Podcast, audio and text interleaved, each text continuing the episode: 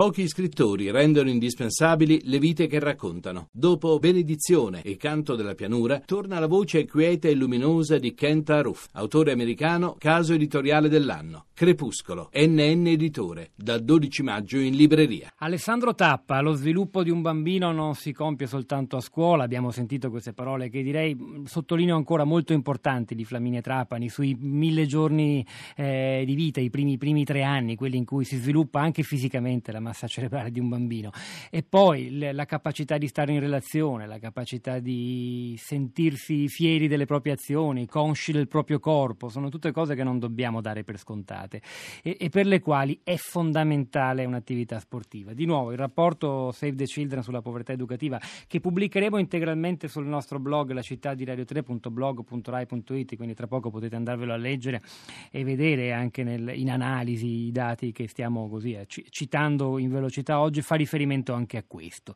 Com'è la condizione dell'accesso allo sport nel nostro paese e che cosa fate voi di sport senza frontiere? Tappa?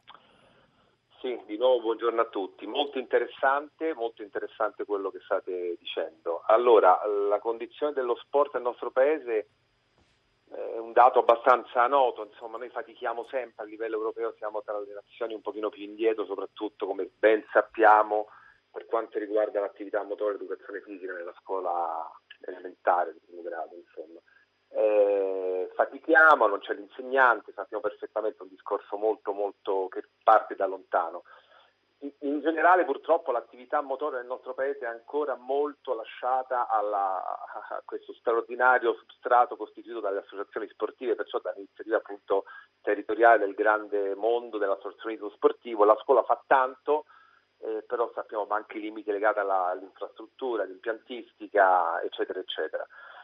Eh, c'è un gap sicuramente. Sport Senza Frontiere nasce cinque anni fa eh, con questo scopo, proprio quello di, di, aiutare minori, soprattutto bambini e ragazzi in condizioni di disagio socio-economico e appunto in condizioni di svantaggio attraverso lo sport ed è un progetto molto pratico e concreto perché noi facciamo praticare attività sportiva gratuita a questi bambini e ragazzi che seguiamo e i risultati non, non devo dirlo io, però insomma è un aspetto veramente determinante. La prima forma di apprendimento che abbiamo come esseri umani è quella che avviene attraverso il corpo. Eh, la prima capacità di espressione è quella che avviene attraverso il corpo e questo influisce poi in maniera determinante sull'attività. Ci può fare qualche esempio concreto per capire perché è così determinante tra le tante storie che voi avete trattato? Ma sì, insomma, ne trattiamo tante, però vi faccio anche degli esempi molto concreti. Noi eh, insomma sapete perfettamente, non devo io qui dirlo, quanto lo sport sia determinante a livello di, di, capacità di avviare delle relazioni, di abbattere barriere culturali, di avvicinare, di apprendere regole, valori attraverso proprio l'attività sportiva. Ma dico di più, eh, noi in questa azione che facciamo ormai a Roma, a Napoli, a Milano, a Torino e grazie a Dio insomma, cerchiamo di, di, di, fare del nostro meglio espandendoci, facciamo anche a volte dei progetti con alcune scuole, con alcuni insegnanti, proprio anche proprio molto concretamente sul controllo e il contrasto alla dispersione scolastica. Vi faccio un esempio anche molto concreto. Noi andiamo a prendere con i pulmini i bambini per portarli all'attività sportiva, perché se non fai così con alcune fasce non, non funziona. Quando il bambino non, non, non, si fa trovare all'appuntamento vuol dire che non andrà a scuola.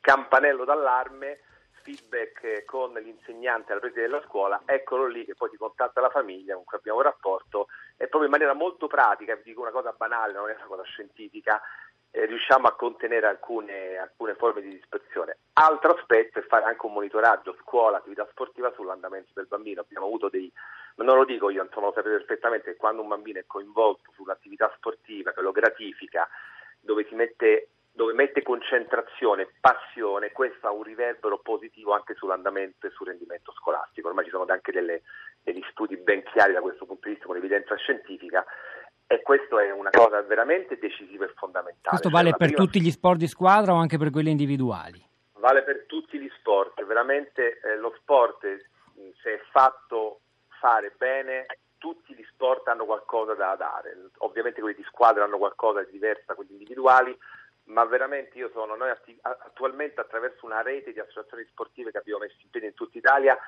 offriamo ai bambini 26 discipline sportive diverse, proprio perché insomma tutti gli sport veramente fanno bene e poi hanno dal, centralmente il fatto proprio della forte condivisione, questo aiuta tantissimo perché noi avendo a che fare poi con bambini che, hanno, che vengono da situazioni di un certo tipo di svantaggio, anche soltanto trovare un ruolo, riuscire a, a, a, insomma, fare il, il, compito sportivo, questo è a livello di autostima, di dignità, di rinforzo personale un, un, insomma, è una cosa eccezionale che poi appunto si tramuta poi in tutti i settori della vita del bambino. Eh già, perché povertà educativa significa anche mancanza di autostima, questo è un elemento che forse diamo ah, per scontato, ma, ma, non lo è affatto. Io vorrei tornare, a questo esempio dello sport ci è servito anche per dimostrare come insomma, l'ambito di intervento debba essere ampio, non si possa limitare a quel che avviene dentro le aule scolastiche, però vorrei tornare da Nannicini e in chiusura di prima parte sottoponendogli un messaggio di un ascoltatore che fa una proposta.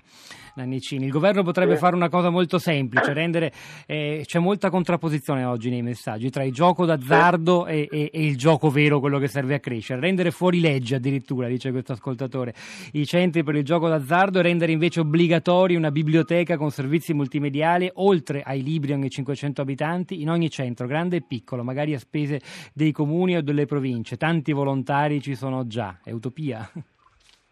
No, non è utopia, ci ci sono delle realtà che già ci mostrano dei programmi molto validi, vanno resi strutturali, vanno, bisogna fare in modo che contagino altre realtà. Eh, diciamo che i due temi sono sganciati, ovviamente c'è un tema aperto sulla regolazione del gioco d'azzardo e capire come ne limitiamo l'impatto sociale, ma sarei distinti i due piani. Qui c'è da fare un grosso investimento in servizi e in strumenti che coinvolga tutti. Eh, governo pubblico ma anche eh, privato e non, soprattutto privato no profit.